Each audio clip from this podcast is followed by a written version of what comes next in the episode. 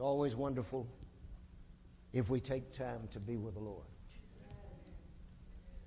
I hope you already do that. If you don't, you can't start any sooner than today.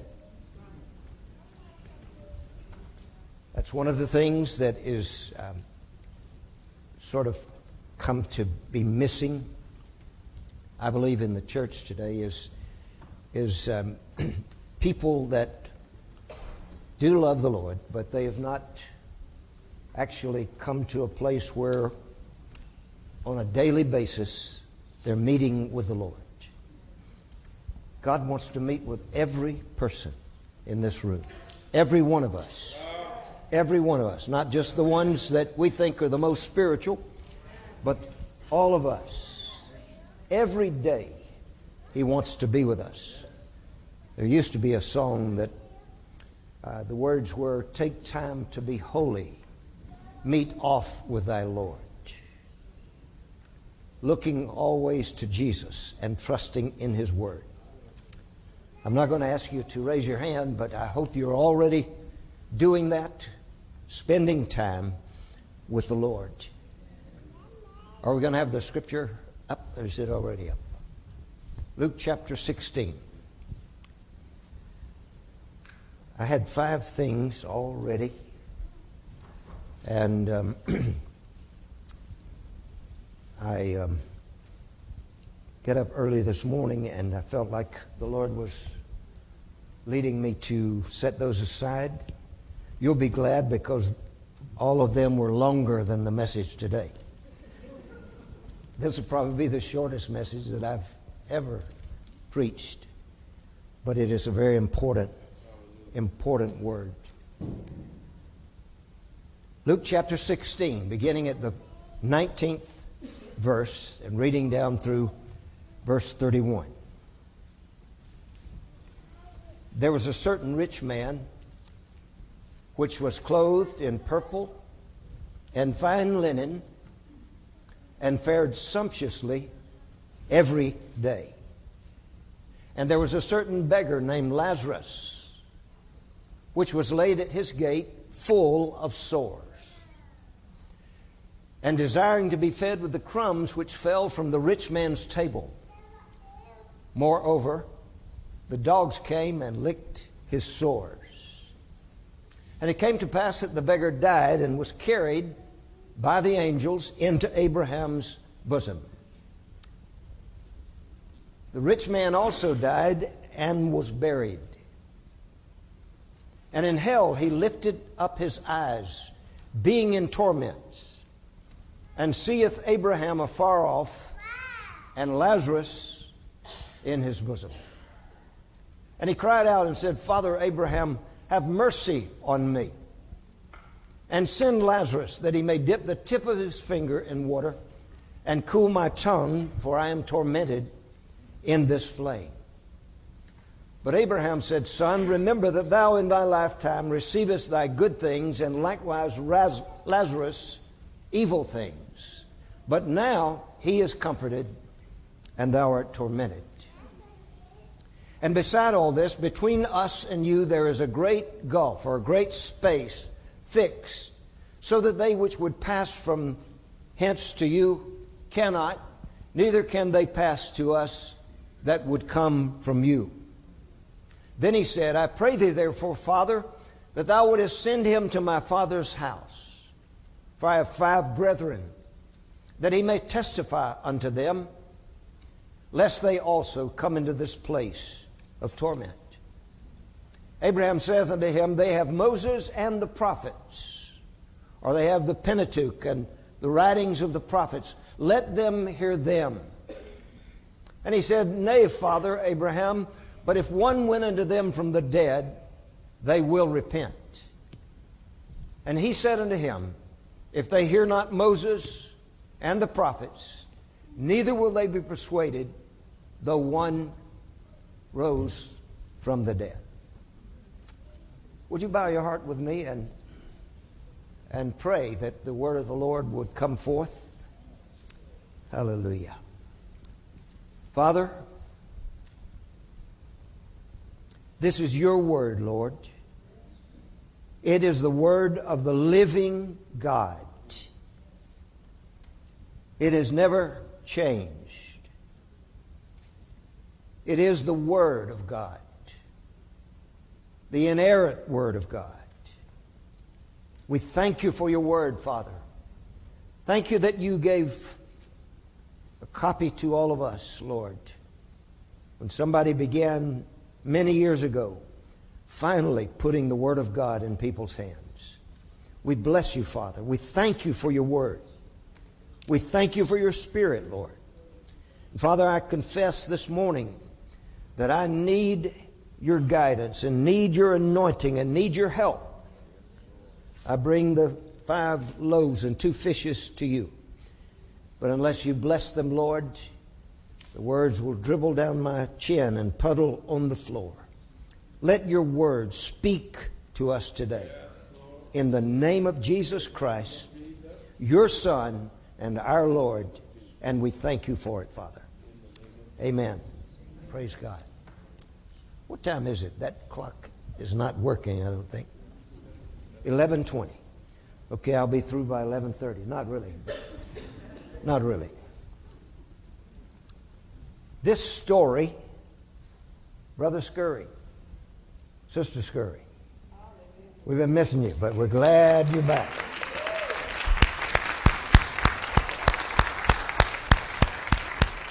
Wave at them so they'll see you. Wave at them. This story, you could call it a narrative, or you could call it an account, whatever you want to call it. It doesn't really matter about that. But this parable, some call it a parable, this parable was the most stern of any that Jesus ever taught, as far as we know. And I think that it should be connected with the 13th and 14th verses of this same chapter of Luke, chapter 16. Stephanie, could y'all pull that up for me? Verses 13 and 14 of that same chapter. And the Pharisees also, who were covetous, heard all these things. That's the wrong one. okay, or is, are we right now? Okay. No servant can serve two masters. For either he will hate the one and love the other, or else he will hold to the one and despise the other. You cannot serve God and mammon. And the Pharisees also, who were covetous, heard all these things and they derided him. They derided him. What is the purpose of this teaching that I want to give this morning? A number of years ago, I, took, I did a series on this very chapter here at a church where we pastored before. And it was amazing the things that I saw in that chapter, but I never saw what I want to talk about today. What is the purpose of Jesus' teaching? And it is very simply this. Are you listening now? It is meant, this teaching is meant to come against the heartless, selfish use of wealth. It's a little warm, so I'm going to take this off. Pastor, I might have to, I might need some help. I got a little problem on the shoulder. Thank you. Thank you. Thank you. Just, this be okay. How's that? Okay, good. this parable or account, narrative, whatever you want to call it, of Jesus' teaching was meant by him to come against the heartless, selfish use of wealth.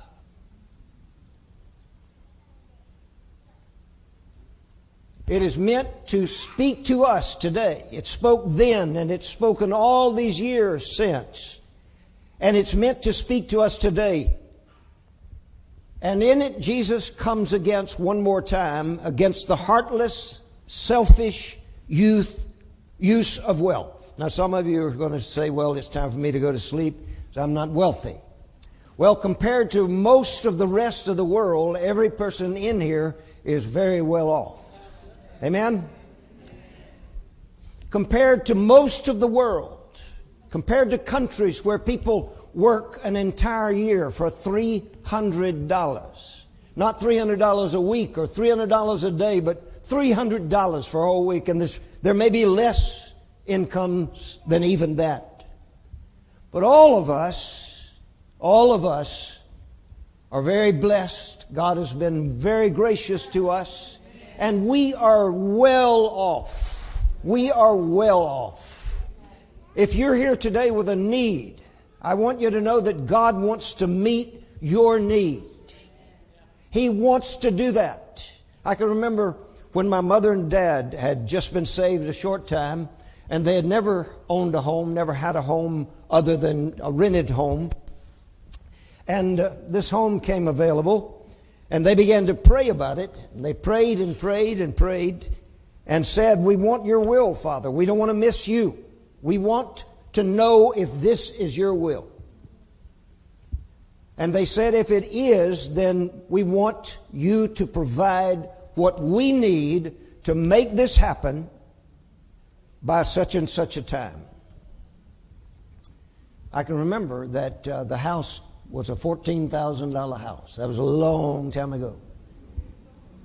And the time came right up to the very last minute the very last minute. You know, God is usually not early, and He's never is late. It came right up to the moment or time to make the phone call to say, yes, we want it, and we have our financing, and we're ready to go forward. It happened at the very last minute. And the reason I told that story is because some of you may be waiting on a miracle from God. He is still the God who works miracles in His people's lives. Not only to bless them, but so that other people will see what is happening and they will have their faith energized to believe that God is good and God wants everything to be provided for us. I'm getting on Daniel's sermon from Wednesday night just a little bit, but I'll get off of it now. It may not seem as if God is coming, but He is coming. He is coming.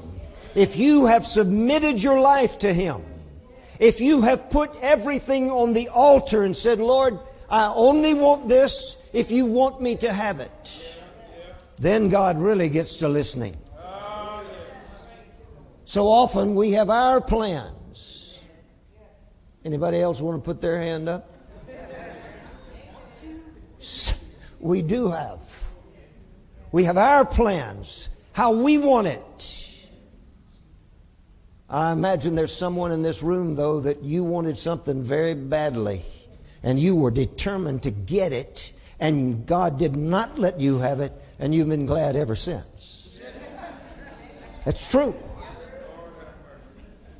See, God is looking out for more than just what our bank statement says. He is looking out for His people. And you may be sitting here this morning feeling like God is nowhere around, nowhere to be found, and your, your situation is coming right down to the wire, and it doesn't look like He's going to provide.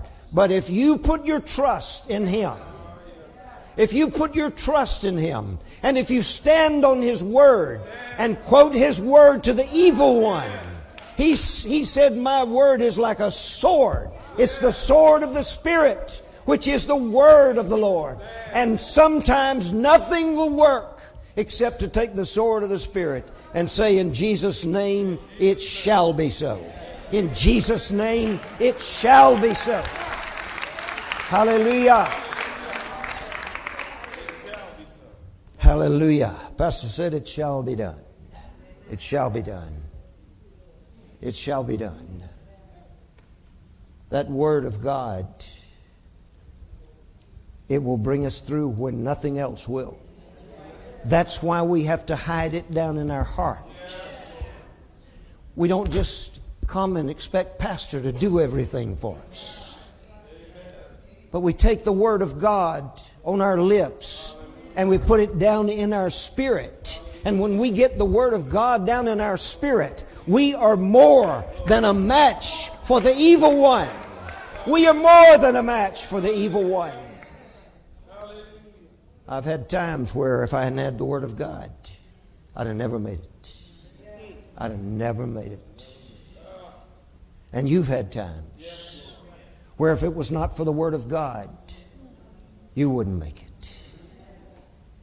When we are in need, when things are pressing down on us, when life seems to be getting us totally down, what we need to do is go back to the last thing God said to us, that word that He spoke to us. We don't have to go to somebody's devotional guide to find something. When He gives us a word, that word is for us, and that word will come to pass. It will come to pass. It will come to pass. Glory. Hallelujah. Hallelujah when God gives us the ability to get wealth. And wealth is different things for different people. Some people don't have a lot of money in the bank somewhere, but they have maybe some property or, or something. But when God gives us something, it's because He loves us. It's because He wants us to do well, just like we want our children to do much better than we have ever done. We want them to do that. And when He gives us His promise, that promise is not for that second right there and it's done and gone. That promise, that promise, it may take days, it may take weeks, it may take months, it may take years. But when God gives us a promise, He intends to bring it to pass. He will not fail in bringing it to pass. Hallelujah. Thank you, Jesus. One of the things He does that for is because there are people all around us. All around us, there are people that we need to help, we need to bless. One of our restaurants that we like to eat at, there's a young man I don't know his name. He's a black young man. And um, don't ask me where it is because I won't tell you. But he's a little bit odd looking, like some of the rest of us, like me. He's a little bit odd looking, but he is a hard working young man. He's a hard worker. He goes about quietly doing his job. He's not frowning and fussing and fuming. And the first thing I do when I go in the, the restaurant is I go and get a 20 uh, broken up into a couple of tens or maybe a few fives. And before I leave that restaurant, I, I go to him and I just hand it to him. I don't say, This is for you. I don't say anything. I just hand it to him. Because you see, God has blessed me and He wants me to bless others. He wants me to bless others. Until I studied this, I didn't think that we really needed to bless people that are sitting down by the street with a little sign. But the Lord convicted me about that. We don't know what that person has been through. We don't know what's going on in their life, even at that very time. And we can do something to bless them. Jesus was teaching and showing that, he, that we are not as his people. See, we're not like everybody else. I didn't say we're better than everybody else, but we're not like everybody else. We're the people of God. We are the people of God. Say that with me. We are the people of God. More is expected of us. More is expected of us than is expected of people out there in the world.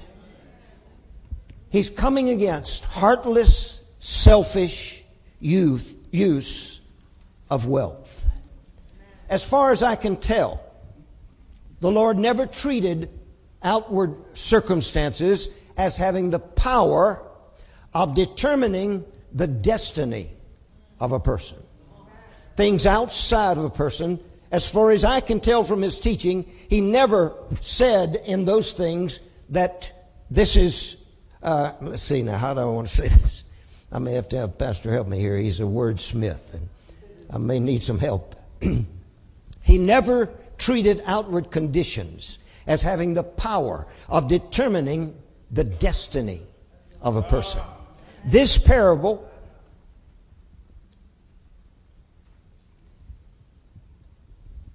what a man does with what he has determines what becomes of him. What a man does with what he has determines, it determines what becomes of that man. We are stewards. We are stewards. We're not owners, we are stewards. We have been entrusted by our Father with whatever it is in the way of wealth that we have. Some of us maybe have more wealth if we were better able to manage wealth. I don't know, you probably know this. I've never played it. But uh, most people who win the lottery in a couple of years, they're broke, just as broke as they were before they won the lottery. They don't know how to manage money. They don't know how to use money. They don't have to know how to invest money. And it just seems to take wings and fly away. Somebody said money talks, but all it tells me is buy.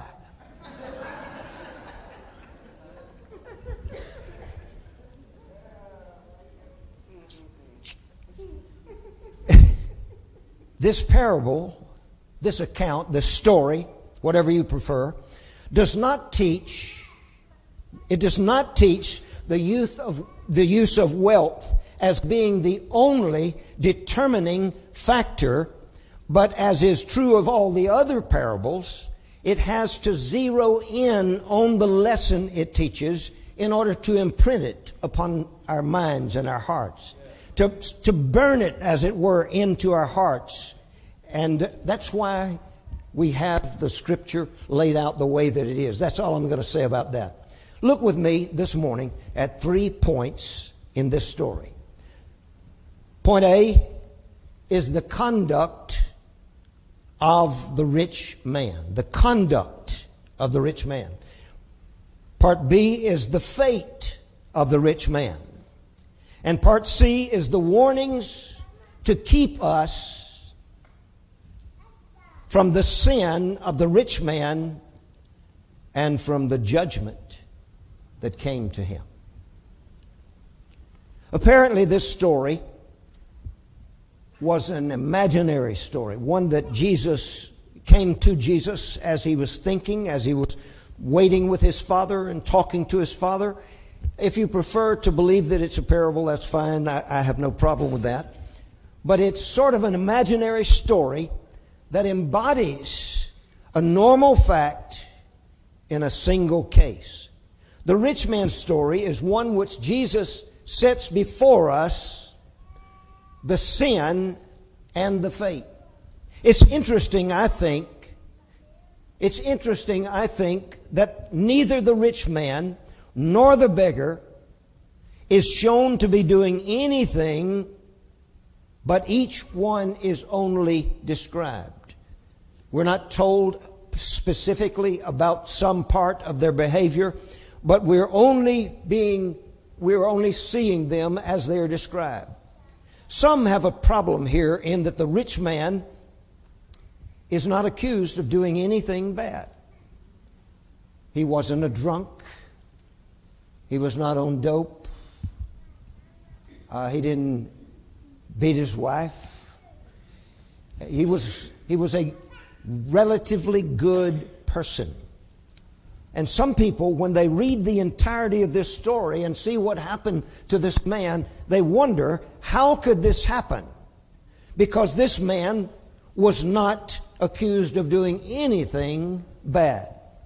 Furthermore, Lazarus is not reported to have done, done anything good or devout. That's odd, isn't it? This story doesn't tell anything the man did wrong or that Lazarus did right. Some people who hastily interpret the scriptures have understood, or I should say, have misunderstood, Jesus to be teaching the communist doctrine. What is the communist doctrine? It is the doctrine that having wealth is wrong, it's bad, it's sin. That's why you hear people that are uh, communistic in their outlook. You see them and they talk about we're going to take from the rich and give to the poor. Well, if you take from the rich, take everything the rich people have, where's there going to be any jobs?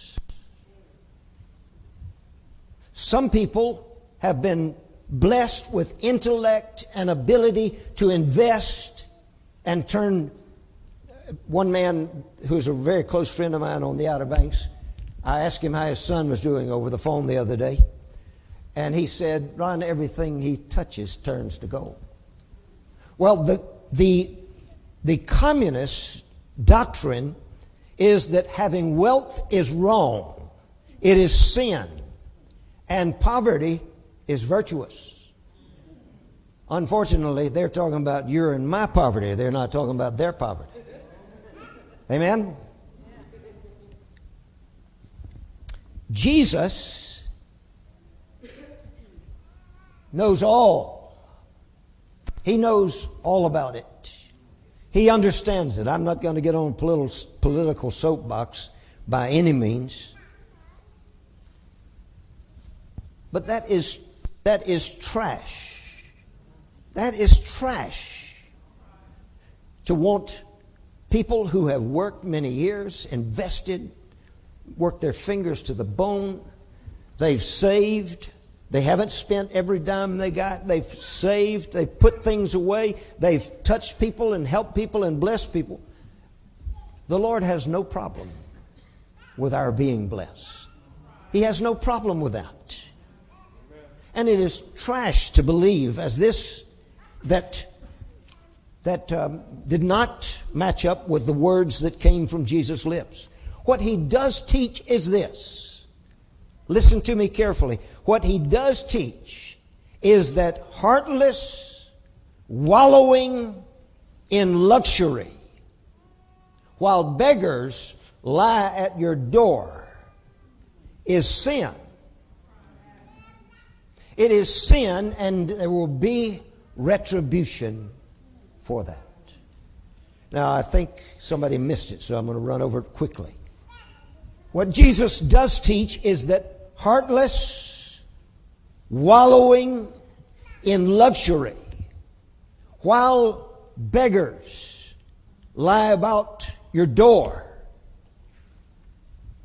about the gate at your house, is sin and it will bring retribution. The fact that the rich man did nothing is what condemned him. The fact that the rich man did nothing is what condemned him. He was not damned because he had purple robes.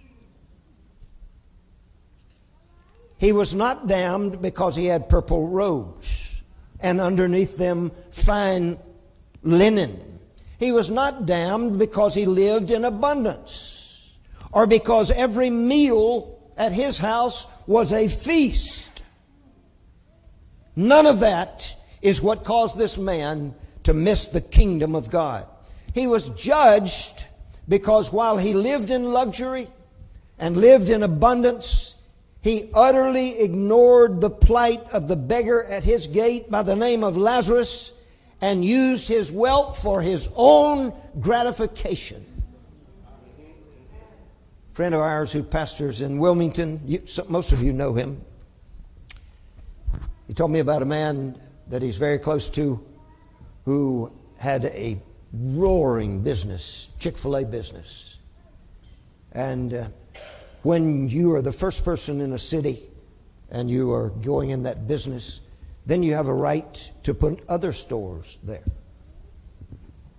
And someone asked him, said, Why are you not opening up other stores?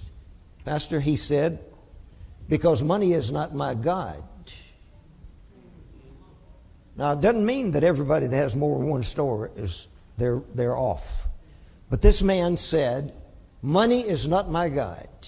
And myself and my wife and our two children and their husbands and their children will never want for anything.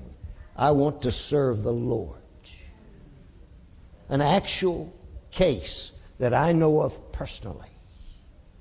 He might be able, if he chose to, to wallow in luxury, but he chooses to be content with what he has, what God's blessed him with, and be a blessing to other people. The fact that the rich man did nothing is what caused him to miss the kingdom of God. It wasn't his robes. It wasn't his address. It wasn't his balance at the bank. It was what he did with what God had blessed him with. He used, he used wealth for personal gratification. That's it. That's all that is to be said about his life. This man lived to gratify every desire that came into his heart, came into his mind. He just went and did it. He got it. He bought it. He put it in his yard. He put it in the lake behind his house. There's not much said about the character in his life. He comes on the scene to help bring out heartlessness Jesus brings him in. The curtain goes up, and he comes in to help bring out the heartlessness and self indulgence of the rich man. His disposition is not elaborated on at all, probably because it is not our duty to help just, good, deserving people. I remember hearing Ed Nelson tell the story of a man that came to him he was new in the area where Ed was pastoring. Came to Ed, and his wife was a businesswoman, and she did very well. But he just couldn't seem to get anything going. He couldn't find a decent job. And he came to Ed, and he said, Ed, our pastor, he said to him, uh, My wife does well, and we live pretty good, but he said, is there any way you could help me? I've not been able to get a job. When I get a job, it goes away. I just have all kinds of problems. And Ed said, Well, yes, I, I would be happy to, work, to help you and work with you. And uh, he said, What would you like to do? And he said, Well, I'd like to open a business. So Ed said, Okay, I will help you. I'll go to the bank. I'll, I will borrow enough money that you can get started in your business. You, you do all of that. I will provide the money to help you get started and help you in your business. Well, after a while, Ed asked the man, said, Well, how is business going? And he said, Well, it's not going very good. I would like for you to run the business and do the sales and all that's to be done. And Ed said, Well, that's not how it works. It doesn't work that way. He said, I'm glad to help you. I'm glad to help you. But it doesn't work that way. You have got to put your hand to the plow. You've got to get with it. You've got to go out and knock on the doors. You've got to make the phone calls. You've got to send out the mailings. All of that needs to be done. But in spite of the fact that Ed felt at the beginning that this man would not succeed, he tried to help him. And I, I see in that a lesson. You know, it's easy for us to write people off. I said it's easy for us to write people off We don't understand them. We don't know what's going on in their heart and in their mind. There's a hint that Lazarus was a man of character, and it's in his name. I'm told that the word Lazarus means God helps. God helps. There's a little outward sign that Lazarus had divine help, but he did not cast away his confidence that he had in God. Probably Lazarus did get crumbs occasionally from the rich man's table, though he did not get it from the rich man himself. Probably somebody in the home threw a few crumbs out for him. The packs of dogs that came and licked his sword, which certainly tells us of his helplessness, coupled with the neglect he was surrounded by. Someone could have driven those dogs away. They did not do so. Lazarus was at the gate of the rich man in his line of vision, but he got no help from that man. It's not like the rich man would have had to hunt for people who were poverty stricken. There's a man laying at his gate, peering through his dining room window. Lazarus needed help, and this man was capable of giving help. He was right under his nose. We all have opportunities laid before us for us to help. If we are able, our guilt is great if we neglect them. If we have the ability and we neglect them, then the Bible, I believe, refers to that as wickedness. This truth, this truth has a sharp edge for us, but they are forgotten. These truths are forgotten by professing Christians. In the second part of the story, the Lord follows each of these men in the land and beyond the land to the grave.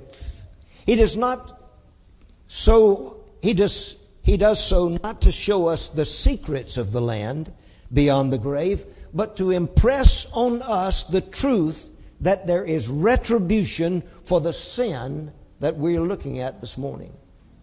Wallowing in luxury while people around us need help is not pleasing to God.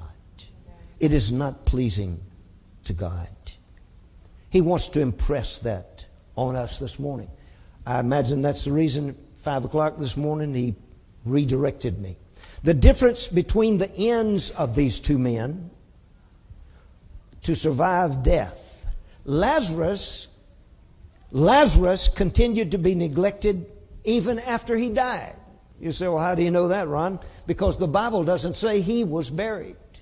The rich man, the blessings the rich man had had, they seemed to follow him because he was put away. He was probably in, in the greatest style imaginable. But Lazarus wasn't even buried in the ground. The rich man died.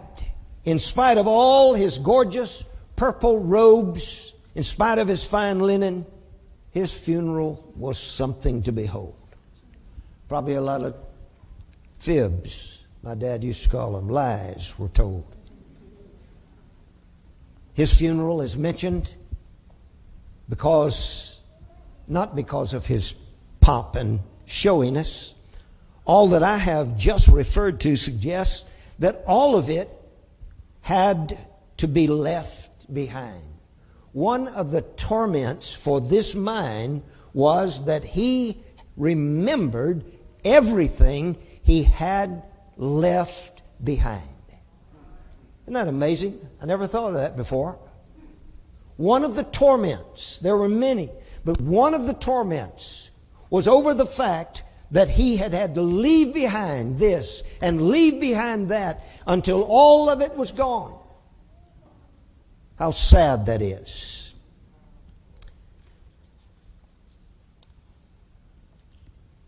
The terrible picture of the rich man's torment warns us what the end of a selfish life like his is. The soul that lives to itself, the soul that lives to itself does not find satisfaction beyond the grave. The soul that lives to itself, the, the thing we learned in school said, no man lives unto himself and no man dies unto himself. The soul that lives unto himself is not finding satisfaction when he leaves this world. Our character, our character, our character determines our destiny. Our character determines our destiny. And to live unto self is death. Now the roles are reversed. The beggar now possesses abundance and delight. Lazarus is in the kingdom and everything is wonderful. Everything is beautiful. Everything is magnificent. The Bible tells us that the rich man is now the sufferer and not the needy. The rich man now desires from the very beggar that he would not bring to his table. Um, you're already ahead of me. I see some of you nodding your head. The rich man was talking to Father Abraham and said to Father Abraham, Send Lazarus. See, he's He's been used all of his life to giving orders, barking orders. And he's still trying to bark orders. And he says, Please, Father Abraham, send Lazarus to the place where my family lives. Send Lazarus to the place where my brothers live because they are lost. May God help us. May God help us to be concerned about our loved ones, our friends, our enemies. May God help us. Father Abraham said, It's not going to happen. It's not going to happen. He said, There's a great expanse of space between where you are and where Lazarus is. And those who would come from there to us cannot. And those who would go from here to there will not, cannot, must not. This man lived in the lap of luxury. Now he wants the same beggar that he despised to go and do him a favor the retribution for refusing to help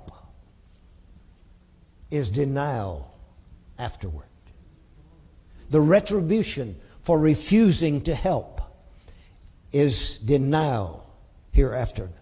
No good things had been shared in his past life. It wasn't just Lazarus that didn't get anything, nobody got anything. The rich man had exclusive rights to these things. They had been his good things, with Lazarus having to carry a load like very few people have ever carried in their lives. Earth was the place where they could have helped each other, but the man was unwilling. The impression that we're left with is that life here, now, determines our hereafter. Life here and now that you live and I live is going to determine our hereafter. God help us. Character that is set here, it is set it is set and it has hardened. Cannot, when we have an opportunity to leave this world, it cannot be remolded there. It has to be done here. That's why it's important for us to tell the truth. That's why it's important that we say what we mean and mean what we say. It builds character in us when we stand up and say, Yes, I did say this, and yes, I'm going to stand by what I say. God help us. God help us. Finally, the last part of the story teaches that the fatal sin of heartless selfishness is inexcusable. The fatal sin of heartless selfishness is inexcusable. The rich man probably thought that if he had only known, things would have been different. He had not been warned sufficiently, he felt. Abraham's answers teach the value of Moses and the prophets, or the Pentateuch, Genesis, Exodus, Leviticus, Numbers, Deuteronomy and the prophets. You know what they are. I won't go through the list of them now. I wonder if we value God's word as we ought.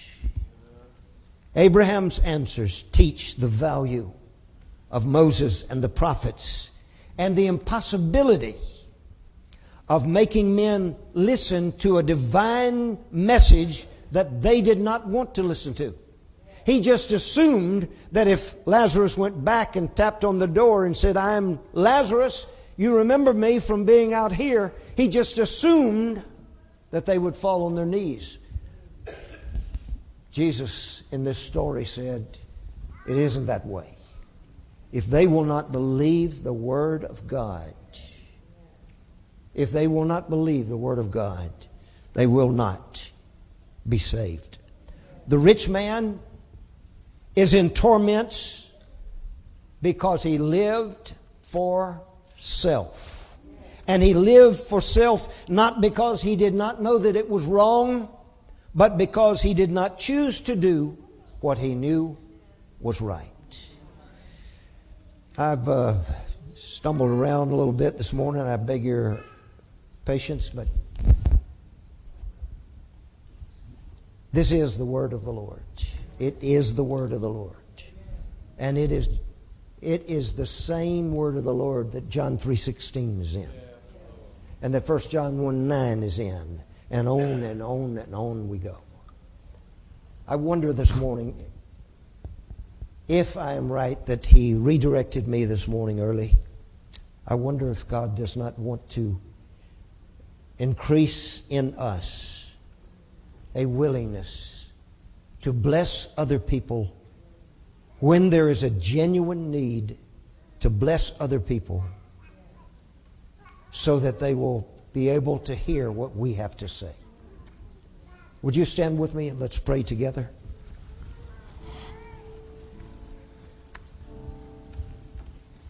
Uh, I thank you. I thank you that you don't leave us wondering how we're supposed to live. But you have taught us in your word. You've taught us clearly.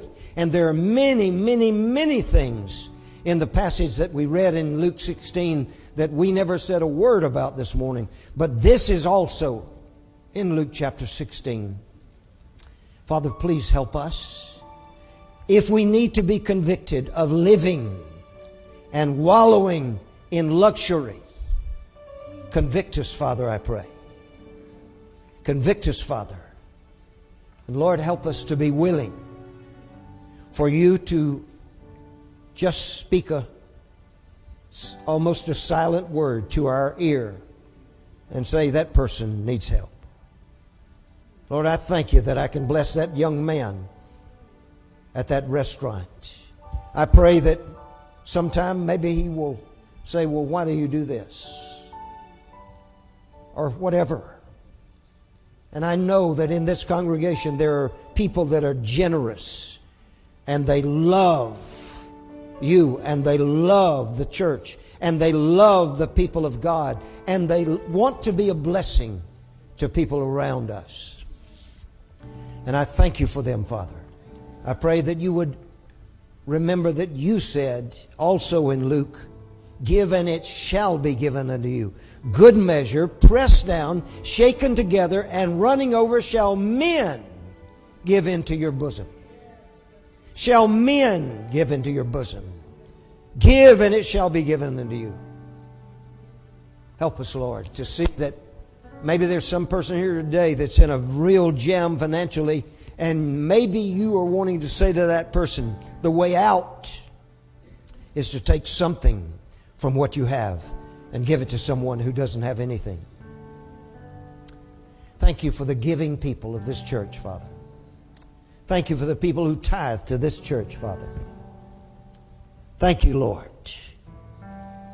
Father, I pray that we would learn the lessons that I tried to teach this morning that are so important, Father, that you took up room in your Bible to speak to us about this, Lord. Rich man wasn't a bad, low down, sorry skunk, but he, he wallowed in his luxury and he looked away from people who were in need. Oh, Father, I pray that we would learn a lesson today that we will never forget as long as we live, and that we would put it into practice. Help us not to go to the extreme with it, Father. I've seen, and most of these folks have seen people who could not afford to give very much, who went way beyond their ability. And then we're upset with you because you didn't help them. Thank you, Father, that you said if we, if we lack wisdom, all we have to do is ask you and you will give it. You will give it. I thank you for your blessing. Cause this word to, to speak to your people throughout the coming days, I pray. And I thank you for it, Father. In Jesus' mighty name, we bless you. Amen. Amen.